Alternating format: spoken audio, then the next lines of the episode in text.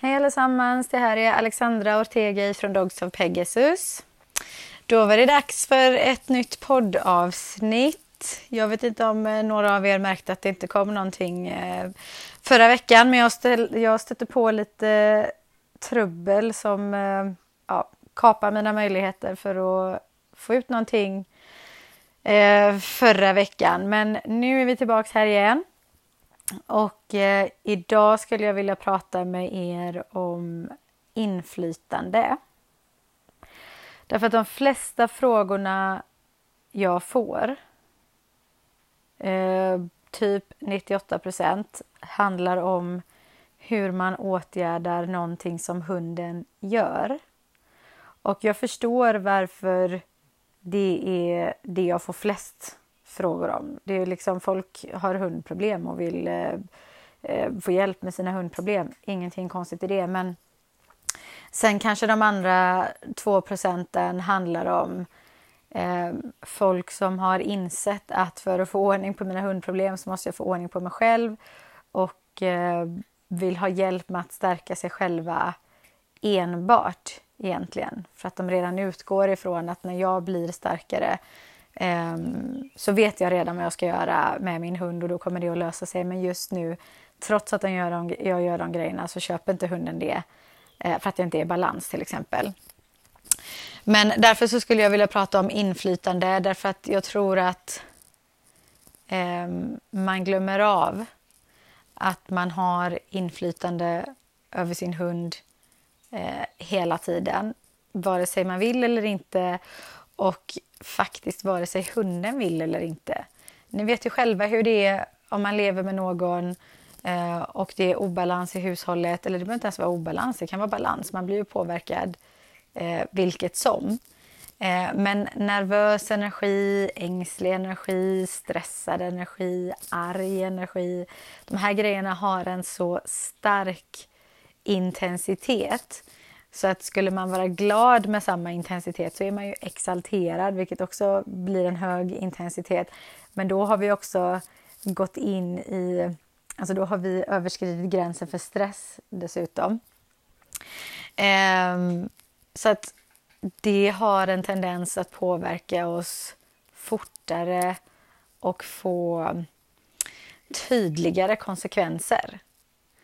Eh, så att jag tänker att folk behöver lära sig att inte låta det där med inflytande ligga långt bak i medvetandet utan långt fram i medvetandet och komma ihåg och påminna sig själva om att man är ett inflytande över sin hund vare sig man eller hunden vill det eller inte. Ehm, det här är ju någonting som jag har pratat om alltid så länge jag har varit igång. Ehm, men det är först nu som det har kommit en rapport som eh, tydligen visar just detta, en forskningsrapport alltså. Men hur som helst, eh, med tanke på att man är ett inflytande över sin hund så ser jag det som att man är hundens förebild. Man skulle kunna vara hundens förebild om man satsar på att ha en så balanserad energi som möjligt, vilket inte innebär att man inte får lov att vara arg, man får inte lov att vara rädd, eh, man får inte lov att vara frustrerad, irriterad, nervös, ängslig, alla de där grejerna, utan man har minst lika mycket av att vara lugn, tillfreds, nöjd, eh, glad. Eh, man känner en harmoni också, då blir det en balans. Därför att det är inte meningen att man ska vara på topp 24-7. Vi har alla de här olika känslorna av en anledning men obalans handlar om att vi är i, eh, i negativ energi alldeles för länge, alldeles för mycket och så vidare. Eh, så det blir orimligt att ställa krav på sig själv om att vi ska vara någon slags robotliknande figur som bara ställer in oss på att se allting på den ljusa, eh, från den ljusa sidan hela tiden. Eh, annars misslyckas vi. Det finns saker som är negativa här i livet och det är helt okej okay att se dem som negativa. Eh, det som blir dumt är när vi fastnar där och ältar det och inte kan ta oss tillbaks till eh, den ljusare sidan av något eller av alldeles för få saker. Och när folk glömmer att de är ett inflytande över sin hund så är det som att man har plockat ur sig själv eh, eller man har plockat bort sig själv i den här ekvationen. Så att frågeställningen till mig blir eh, väldigt inriktad på vad man ska göra för att åtgärda hunden. Man hoppar liksom över sig själv och fokuserar direkt på hunden. Vad gör jag för att hunden ska sluta skälla? Vad gör jag för att han ska sluta dra? Vad gör jag för att han ska sluta morra eller hoppa på folk eller kissa inne eller vad det nu än är? Eh, äta dåligt, eh, leta efter mat hela tiden. Eh, först och främst så måste du checka din egen energi och ta på allvar att du är ett inflytande över hunden. Och eftersom det är så, vare sig man vill eller inte, så tänker jag att varför inte göra det bästa av den situationen och ha det långt fram i sitt medvetande. Ehm, och varje dag tänka att jag vill vara det bästa inflytandet jag kan för min hund idag. För den eh, kapaciteten kommer att variera från dag till dag. Vårt humör varierar från dag till dag. Våra, för, våra förutsättningar varierar från dag till dag, från vecka till vecka, från månad till månad, från år till år. Eh, så att vi hela tiden ställer in oss på att vara den bästa versionen vi klarar av just idag. Då känns det som att ribban sitter på ett eh, rimligare plan än om vi tänker att varje dag ska vi vara eh, Superman eller Superwoman för att det är ju inte alltid möjligt.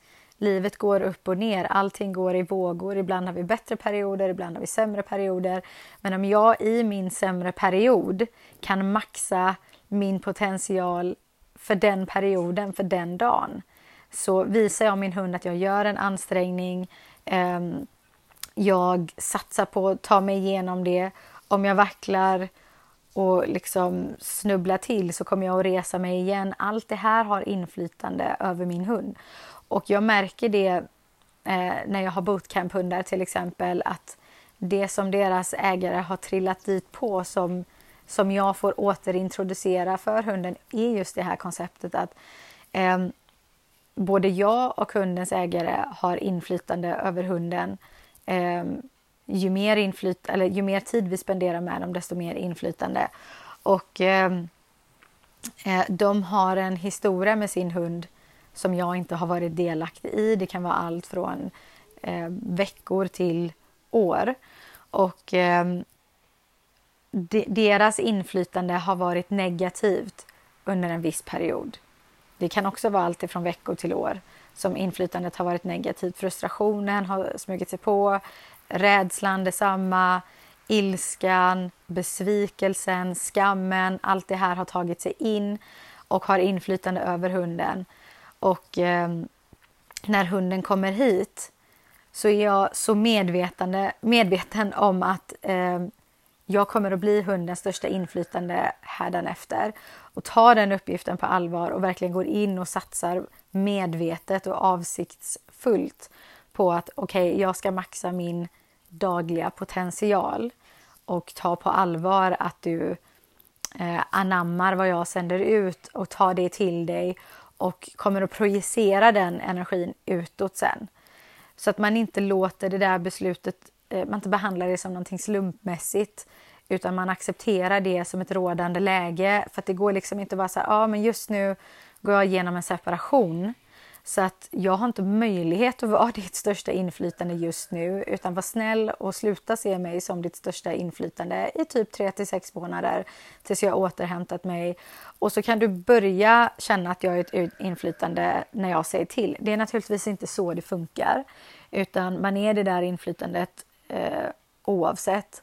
Och om man tar det på största allvar, om man accepterar det eh, som sin sanning så eh, eh, inser man att det här med att liksom tvinga sin hund till saker eller muta sin hund till att göra saker blir mindre och mindre aktuellt. Det blir helt enkelt inte nödvändigt längre. Därför att du har så stort inflytande över din hund och du gör det mesta av den situationen. Så att hunden vill vad du vill. Och när ni, för det kommer naturligtvis hända, är oense om någonting, när ni inte är överens, Du vill gå åt höger, hunden vill åt vänster. Du vill gå vidare, hunden vill stanna kvar. Eh, eller tvärtom, whatever. Eh, då har du det här stora inflytandet att luta dig emot. Så att när du tillsätter lite press på hunden att nej, fast kom igen här nu, nu ska vi hit. Ja, då kan man luta sig mot den, det inflytandet i relationen att hunden känner, ja ah, men okej okay då, du är ändå trots allt min förebild, fine, vi kör på det. Så att man slipper gå och liksom armbåga sig fram i relationen eller liksom bana vägen med mutor och lockelser ehm, och liksom hela tiden tänka på att jag måste ha en tredje part, en yttre faktor för att få hunden att vilja vara med mig eller få hunden att eh, göra som jag säger liksom, och vara överens med mig. Så det här med inflytande, det finns en, eh, en djup ödmjukhet i det hela.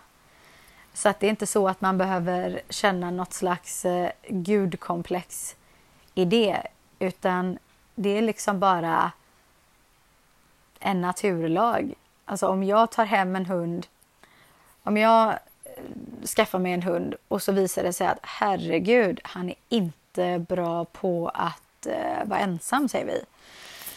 Och jag kan inte vara i samma rum som honom hela tiden. Ibland måste jag sticka till tvättstugan, ibland måste jag, liksom, jag gå runt och städar. Och, och vi säger att om jag måste stänga för, jag stänger någon barngrind eller någonting. Så fort jag gör det så bara vrålskriker hunden. Eh, då kan vi säga att, att hunden är väldigt ängslig, den kanske blir orolig. Eh, den kan också bara vara väldigt bortskämd och, och van vid att liksom, det hjälper att bli väldigt verbal för då lyssnar människan och kommer tillbaks. Men oavsett vad, den energin kommer ha inflytande över min energi och göra mig spänd och irriterad, kanske också orolig för jag undrar, gud är det här rätt mot min hund när han sitter och skriker så?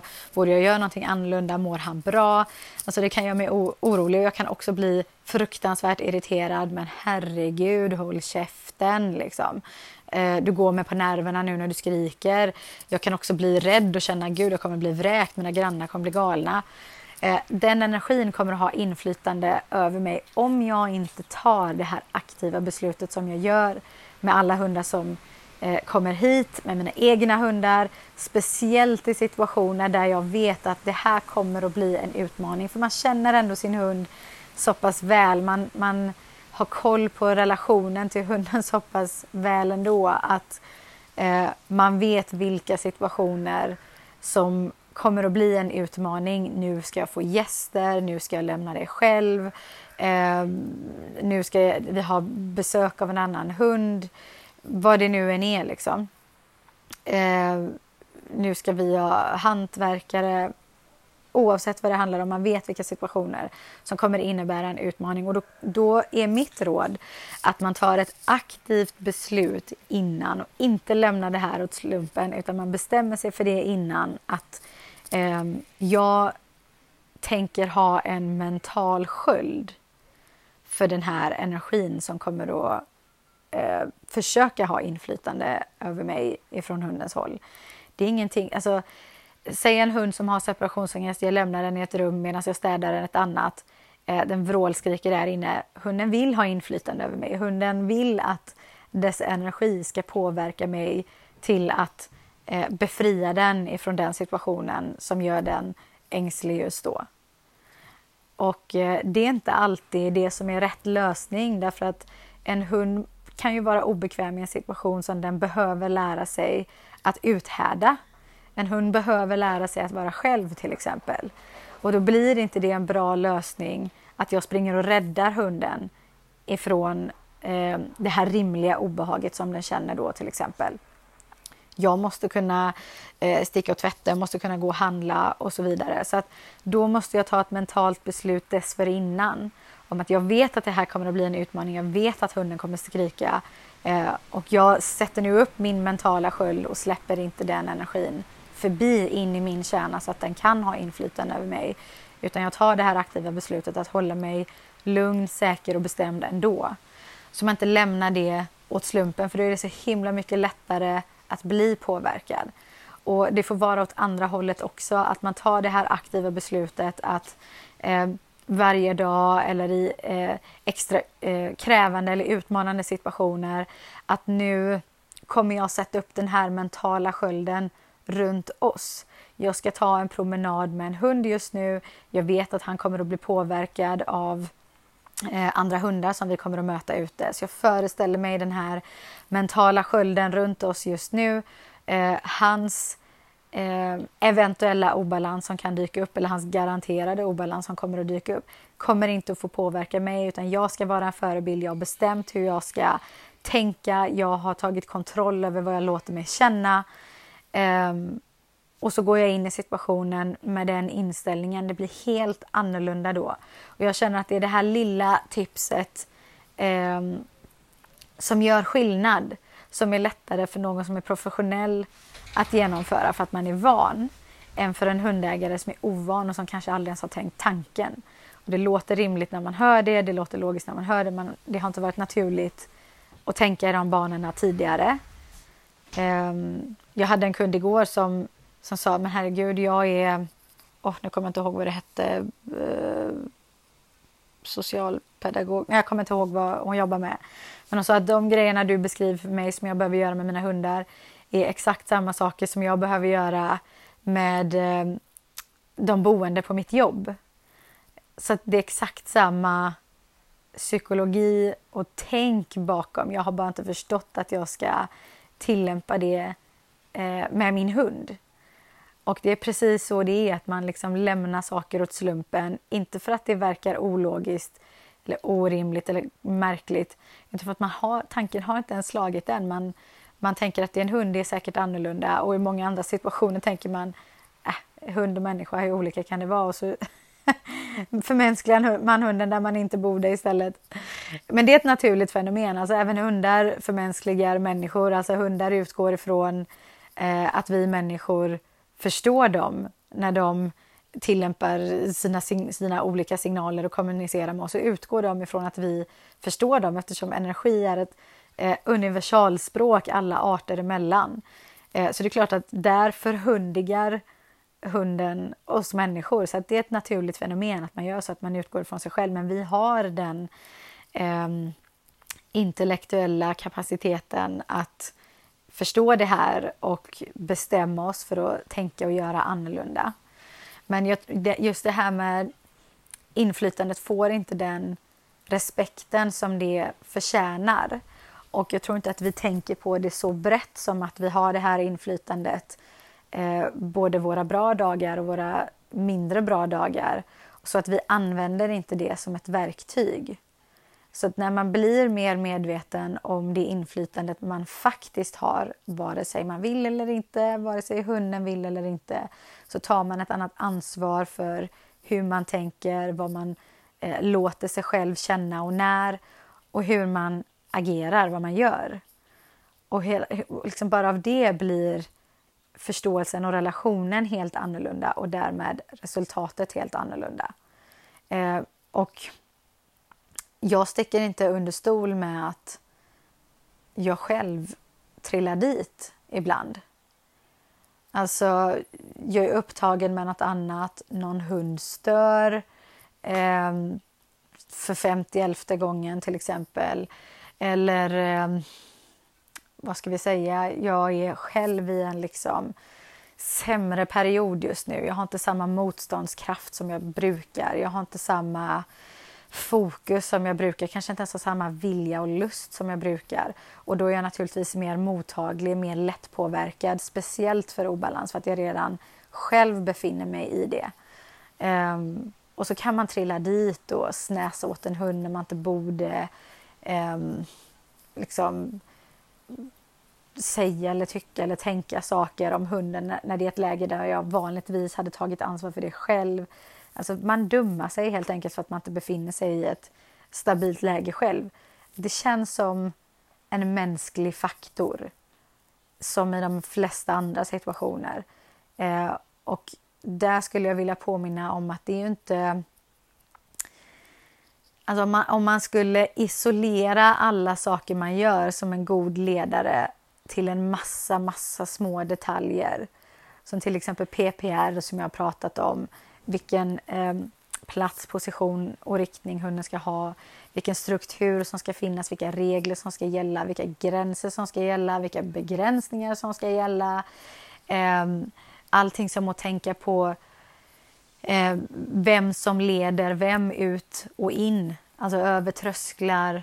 Eh, vem som påbörjar och avslutar eh, de flesta aktiviteterna och så vidare. Alltså de här små detaljerna, eh, att var sak har sin tid och plats.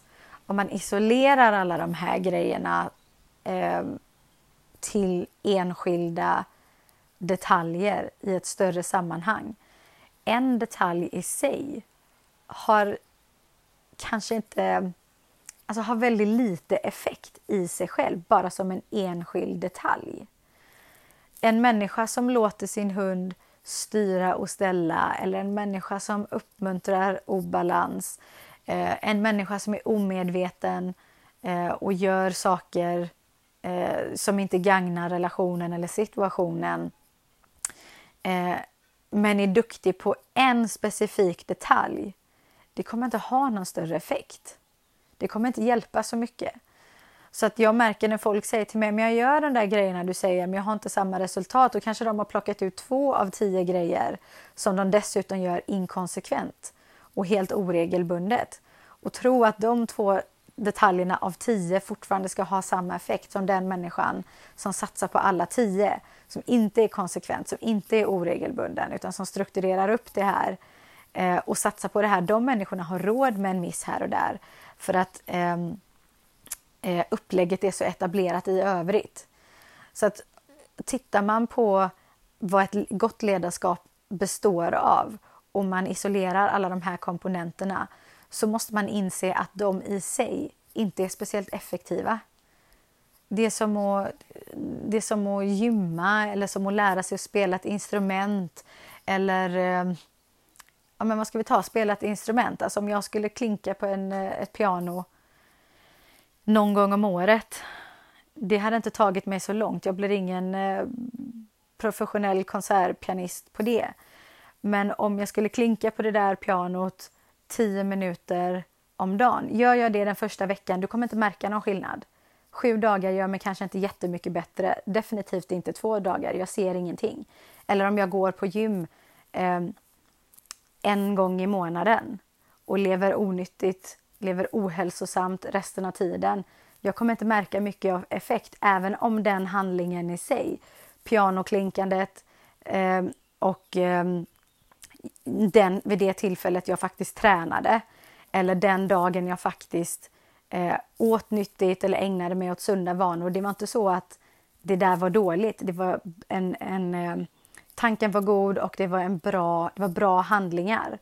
Men de i sig, utan att ha rutin på det, utan att ha en regelbundenhet, utan att göra det konsekvent under en längre period, har ingen som helst effekt. Så de kan vara hur bra som helst i sig själva som de vill.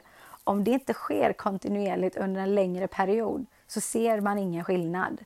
Om jag börjar träna varje dag, om jag sätter mig in i att äta hälsosamt varje dag, då börjar jag kanske efter en månad, två månader, tre månader, ett halvår, ett år. Då ser jag verkligen en stor skillnad. Men en vecka, det händer ingenting. Det händer inte mycket där alls.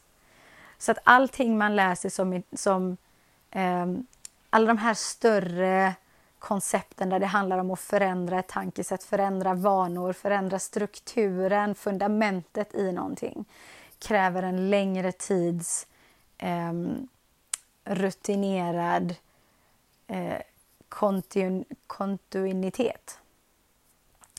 Så att om vi tänker på det här med inflytande som just precis det. Jag har det vare sig jag vill eller inte, jag bara tar det på allvar just nu.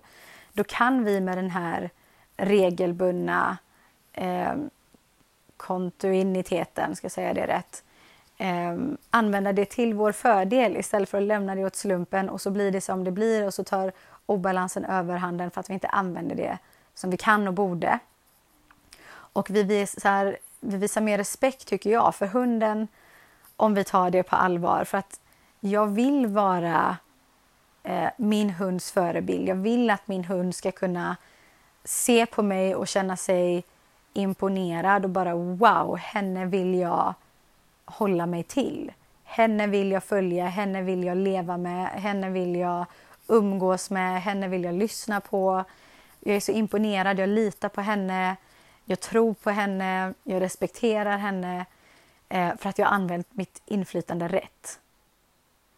Så jag tänker att mitt konkreta tips är använd er, ert inflytande rätt. Föreställ er att ni är en förebild för er hund. Och om ni känner i dagsläget liksom, pff, ja, jag kanske skulle kunna bli, men det är definitivt inte vad jag är idag. Ja, men perfekt, då har du ännu mer anledning att satsa på att bli det. Det spelar ingen roll hur långt ifrån du må vara det målet just nu. Därför att som jag har sagt förut, hundar antingen imiterar eh, vad man gör eller täcker upp för man, vad man saknar eller både och. Så att det kan vara så att i dagsläget din hund upplever inte alls att du är en förebild.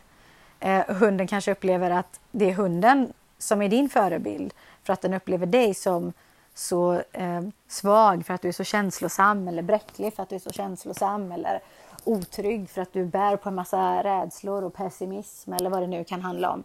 Eh, och att det är snarare hunden som har klätt på sig förebilds kläderna och gör så gott den kan i den rollen som den har blivit tillsatt av dig, även om det var omedvetet och avsiktligt.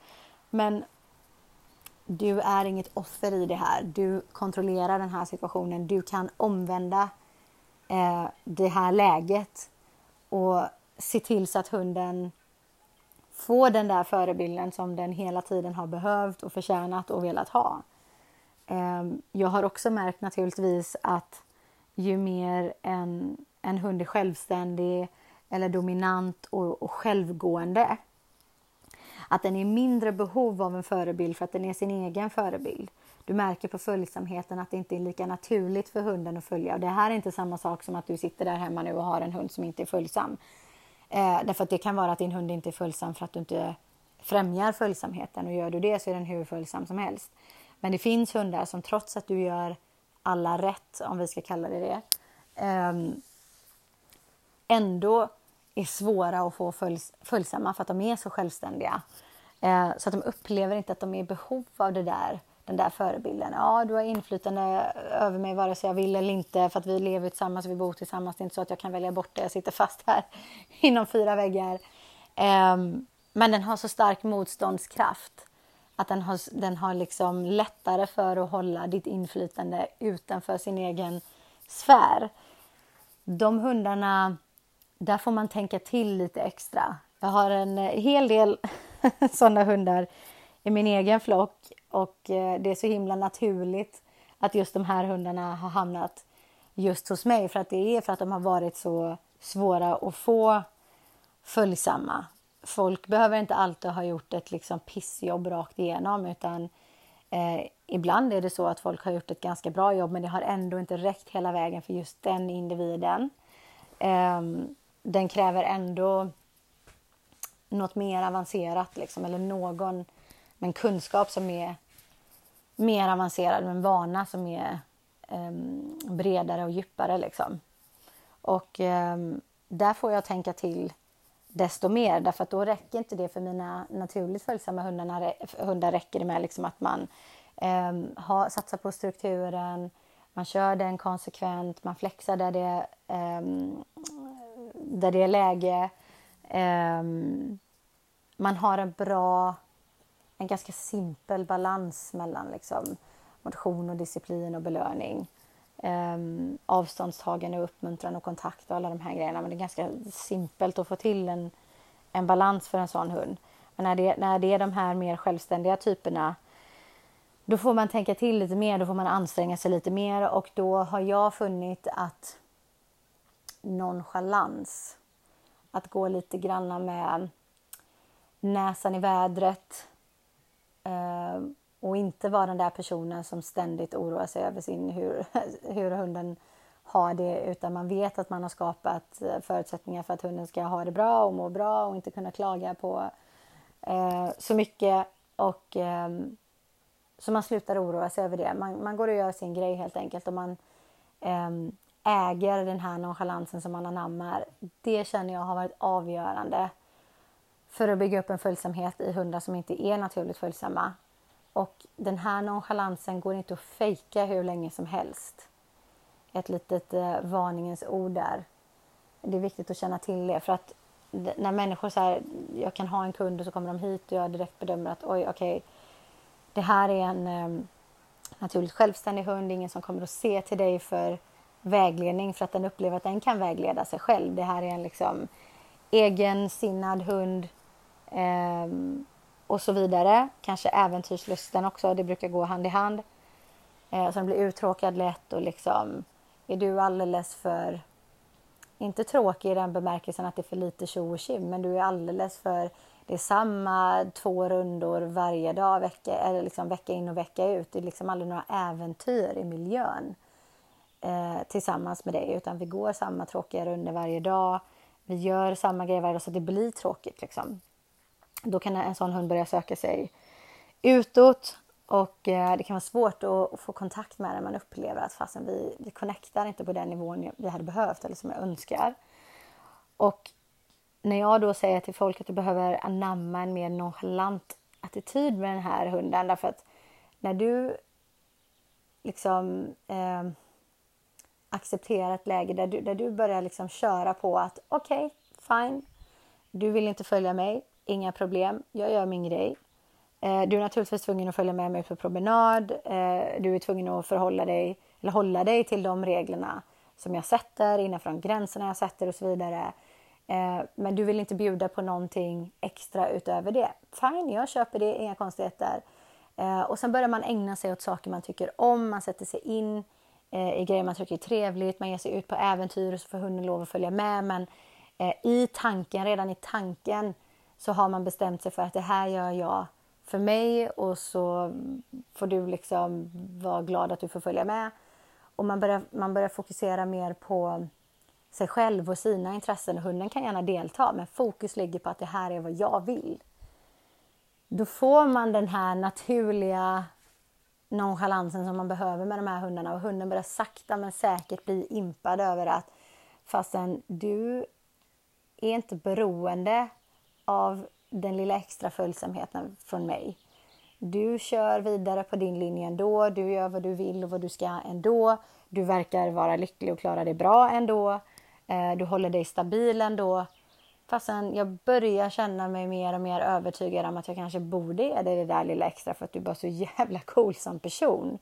Och jag blir impad över att du låter mig vara den jag är och fortsätter med ditt liv och gör din grej. Och fan, nu börjar jag känna mer och mer att jag vill vara delaktig i det där. Och vips så har du kammat hem det där lilla extra i form av följsamhet från en sån hund.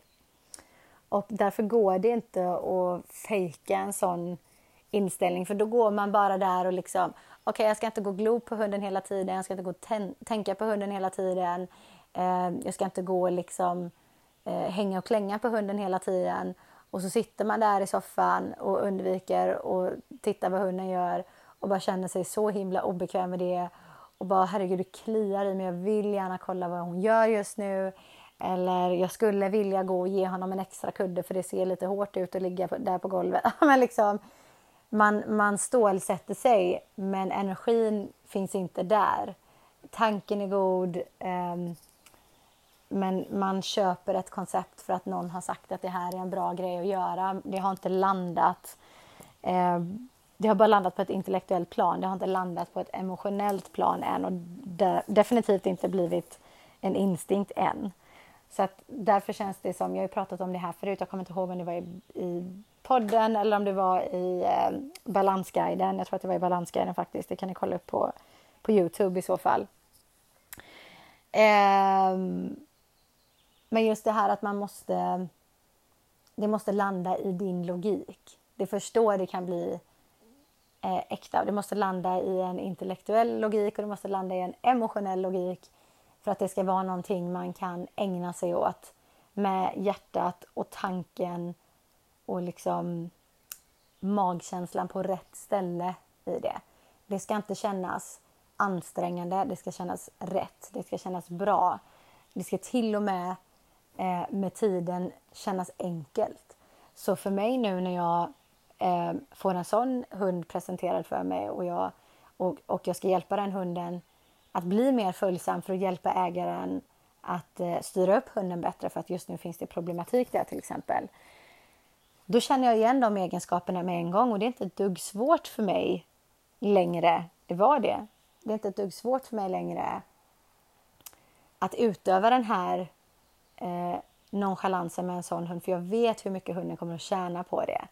Jag vet hur mycket den kommer få ut av det. Jag vet hur mycket bättre livet kommer att bli för hunden tack vare att relationen till dens människa blir bättre och dens förhållningssätt till eh, samhället och omvärlden eh, blir bättre. Så att det är en så stark motvikt till att trilla dit och bli slarvig och egoistisk och göra vad som känns bäst, bäst för mig i stunden. Det blir en så stor och stark och tung motvikt till det. Att bara veta hur bra det kommer att bli. Eftersom erfarenheten har lärt mig det. Att det blir faktiskt enkelt att göra det. Till och med en hund som är pytteliten. Till och med en hund som är liksom bedårande. Till och med en hund som verkligen drar i hjärtesträngarna. Alltså ni har, om, om ni inte känner igen er i det här själva, vilket ni lär göra, men, men ändå, ni måste ha hört det. När man säger liksom Ja, ja, jag vet att jag borde detta och detta, men kolla på henne vad söt eller det är så himla svårt för han är så gullig och allt det här. Eh, jag förstår vad ni säger, jag hör vad ni säger, jag har själv varit där. Eh, men eh, nej, jag har varit med om det för många gånger. Jag har för mycket erfarenhet av hur bra det blir för hunden när jag faktiskt tillämpar den där självdisciplinen och eh, självbehärskningen som jag begär att min hund ska kunna göra i utmanande och krävande situationer. Så det är motvikt nog för att kunna hålla, eh, hålla mig i styr, hålla mig i schack. Eh, och eh, jag försöker så fundera på om jag har någon situation där jag trots allt trillar dit. Um, mm, nej. Uh, däremot så har jag en testperiod. Jag kan tänka så här som när jag fick hit Aura och Ariel. Uh, som är Sharplanins båda två alltså jugoslaviska ovtjarkor, vakthundar, eh, boskapshundar, herdehundar. Eh, då, för att liksom kunna utvärdera dem, kunna bedöma vart de står, vart de borde stå, hur jag ska börja, vart, vart vill jag ha dem, vart borde de vara, vart vill de vara? Eh, vad gör de sig bäst liksom? För att utvärdera det så behöver jag testa mig fram. Och då som till exempel jag, jag kommer tänka på det för att eh, många människor eh, får hjärtesträngarna, hjärtesträngarna eh, dragna av smått och fluffigt. Det kan jag också få alla gånger. Men en hund som verkligen sätter mitt hjärta i brand är en, en herdehund. Jag eh, kan relatera till de här hundarna så mycket. Jag, jag eh, jag är så imponerad av de här hundarna. Jag är så imponerad av deras pondus och deras självständighet. Um, och på det sättet de kan utöva dominans på ett så cleant, um, liksom bara rakt igenom grymt sätt. Alltså bra sätt. Så jag, jag, är så imponerad av dem. Så om det är någon hund som kan sätta mitt hjärta i brand så är det hederhundar. Och då vet jag att där fick jag verkligen aktivt stålsätta mig när jag skulle utvärdera speciellt Ariel.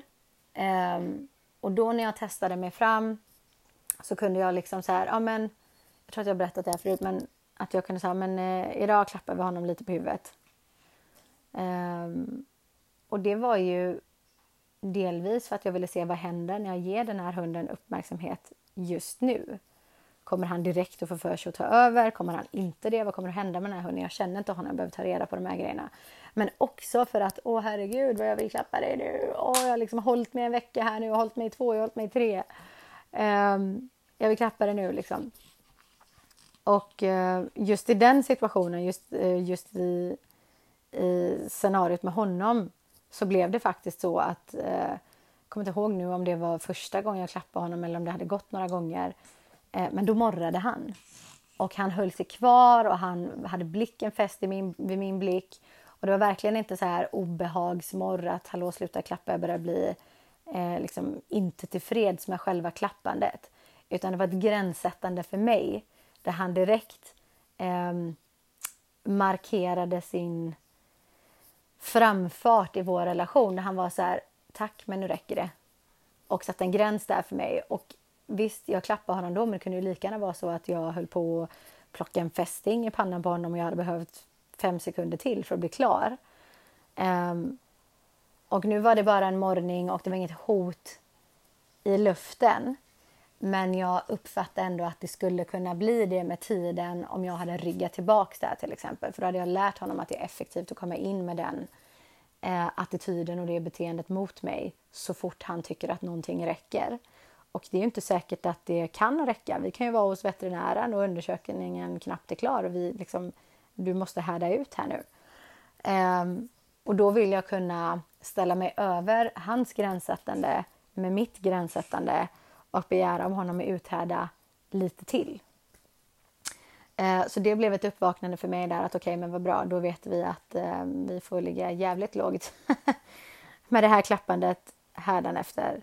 Men där var verkligen en situation där jag behövde stålsätta mig. Jag kunde känna lite så här fan också över att det var så. För att jag hade uppskattat själv, mitt ego hade uppskattat om det var en hund jag kunde klappa på i tid och otid och så var det inte det och så får man respektera sig inte mer med det. Men, men jag hade ett moment där av, alltså sorg är verkligen att ta i, det är verkligen att överdriva. Men, ja, men lite, lite fan också. Besvikelse är faktiskt också att överdriva. För att, samtidigt så är det just den sidan jag uppskattar i dem. Den här gränssättande liksom, pondusen. Eh, det är bara inte lika uppskattat när den är riktad mot mig och jag behöver kunna hantera hunden. Men det var en, en bra påminnelse. Liksom. Så eh, där bestämde jag mig där och då att okej, okay, mitt inflytande över den här hunden ska definitivt handla om att jag är lugn och behärskad, att eh, jag ger uppmärksamhet när jag känner för det och att jag just med honom snålar väldigt mycket med det. För det här är en hund som snart sätter gränser för mig annars i tid och otid bara för att. Det är inte ens för att han eh, nödvändigtvis vill bli av med mig utan bara för att styra mig. Och då kommer vi få problem i längden. Så att det lärde mig så mycket om vilket slags inflytande jag skulle satsa på att ha över honom. Så ehm, Ja, summan av kardemumman, vad är den? Den är att man har ett inflytande över sin hund eh, vare sig man vill eller inte, vare sig hunden vill eller inte. Och att man bör ta ett aktivt beslut gällande hur det inflytandet ska se ut och hålla sig till det. Eh, man kan och man bör också ta ett aktivt beslut eh, gällande vilket inflytande hunden ska ha över en. För det är klart, eh, är du nervöst lagd och du har råkat få tag i världens coolaste, lugnaste, tryggaste hund. För all del, ta till dig allt du kan av det och, och låt hunden vara ett inflytande över dig. Men var medveten om vad det är som händer. Ta det aktiva beslutet då så att du kan ha koll på vilka begränsningar som ska gälla eh, så att det inte blir för mycket av det goda och sen åker ni på någon slags obalans som konsekvens utav det. Eh, och bara ta till dig eh, på ett ödmjukt sätt. Bara behåll ödmjukheten och ta till det på ett ödmjukt sätt. Eh, vilken respekt man bör ha eh, över att det är så här. Att liksom, så att det inte blir aha, jag har inflytande över dig, fan det ska jag maxa och utnyttja så in i helvete och få dig att göra massa saker du inte vill helt i onödan för att det är jag som bestämmer. För att det finns på riktigt folk med den inställningen och det finns till och med folk som har den inställningen utan att veta om det. Det avslöjar, avslöjar sig hur de uttrycker sig eh, om hundar och vad de, liksom, vilka åsikter de har om, om eh, den här relationen, eh, liksom, relationen mellan människa och hund och så vidare. Så, så skulle man fråga dem en direkt fråga så skulle de säga nej gud det tycker jag är fruktansvärt och sen avslöjar de ändå mellan raderna att det är så man faktiskt känner. Så ehm, jag, därför vill jag påminna och ha eh, en otro, känna en otrolig, alltså hålla sig ödmjuk, otroligt ödmjuk inför eh, inför det ansvaret det innebär. Så att man har respekt för det ansvaret det innebär. Att man är ett inflytande och att man bör vara sin hunds förebild. Och använda det till eh, sin fördel på så sätt att det faktiskt är till fördel även för hunden. Eh, japp, det var väl eh, allt jag hade att säga om den saken just nu. Har ni följdfrågor på det så ska ni naturligtvis ställa dem till mig. Eh, på ett eller annat sätt finns ju mail och Facebook och Instagram och sms och alla möjliga sätt att nå mig på. Eh, ja, det var väl allt för tillfället. Ha det så bra gott folk. Eh, önskar er en eh, trevlig morgon, middag, kväll, natt när ni nu än lyssnar på det här. Gryning kanske. Och eh, så hörs vi. Till och med ses kanske vi gör. Ha det gött! Mot balans. Toodiloo!